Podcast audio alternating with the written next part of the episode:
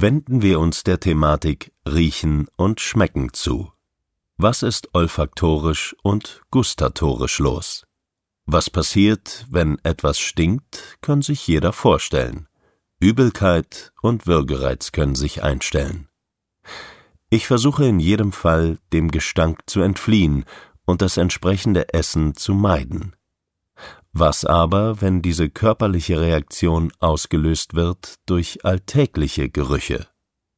Und zwar auch solche, die andere Menschen überhaupt nicht zu riechen scheinen. Vielleicht sogar im Gegenteil mögen. Ein Deo oder ein bestimmter Essensduft.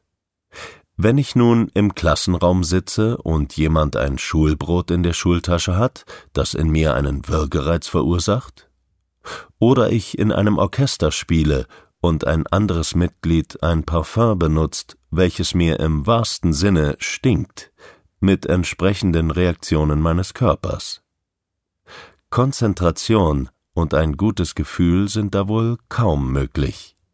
Und je nachdem, in welchem Rahmen ich mich befinde, kann ich eben nicht flüchten, sondern muss mit meiner Übelkeit, meinem Kopfschmerz ausharren.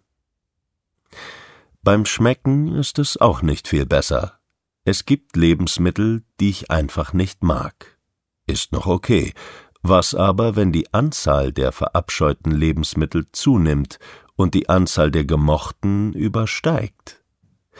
Es kommen oft visuelle und sensorische Herausforderungen hinzu. Sicher kennt jeder Kinder, bei denen sich die Lebensmittel auf dem Teller nicht berühren dürfen. Es darf keine Soße dabei sein, oder Lebensmittel werden aufgrund ihrer Farbe verabscheut. Manchmal ist es jedoch auch nicht nur der Geschmack, der Geruch oder die Farbe, sondern die Konsistenz. Möhren sind zum Beispiel okay, aber nur roh, in keinem Fall gekocht. Käse darf nicht auf dem gleichen Teller liegen wie die Wurst. Es gibt einen ganz bestimmten Teller, auf dem das Essen sein muss, oder ein ganz bestimmter Teller darf es in keinem Fall sein. Die Pizza des Bruders darf nicht gleichzeitig mit der eigenen Pizza im Backofen sein. Das Brot kann nicht gegessen werden, weil das Messer das Brettchen berührt hat, wo das Wurstbrot der Schwester drauf liegt. Diese Störgefühle der Betroffenen stoßen meist auf wenig Verständnis. Die pädagogische Stimme antwortet gerne mit Ratschlägen und Weisheiten.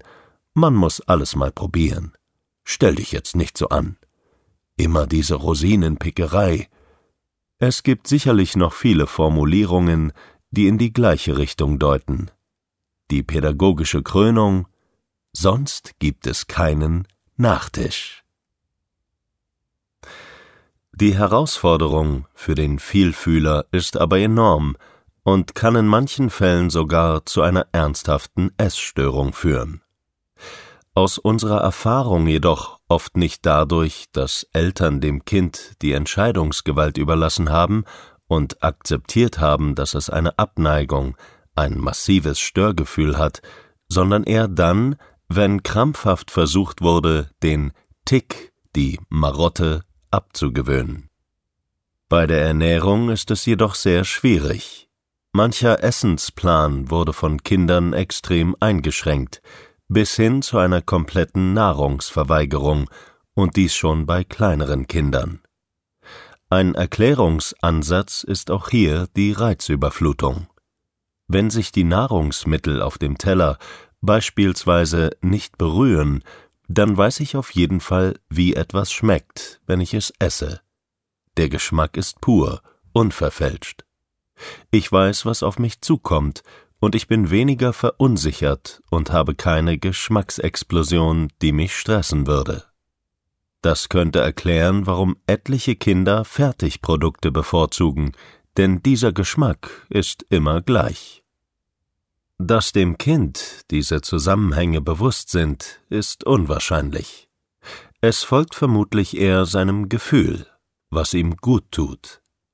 Wenn dies jedoch von den Eltern ignoriert wird, kann das schnell dazu führen, dass das Kind in anderen Lebensbereichen versucht, Klarheit, Kontrolle und Sicherheit zu erlangen was in der Folge zu weiteren Schwierigkeiten führt.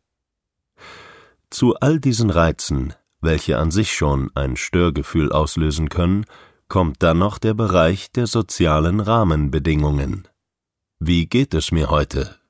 Befinde ich mich gerade in einem vertrauten Umfeld, in welchem ich mich wohlfühle und entspannt bin?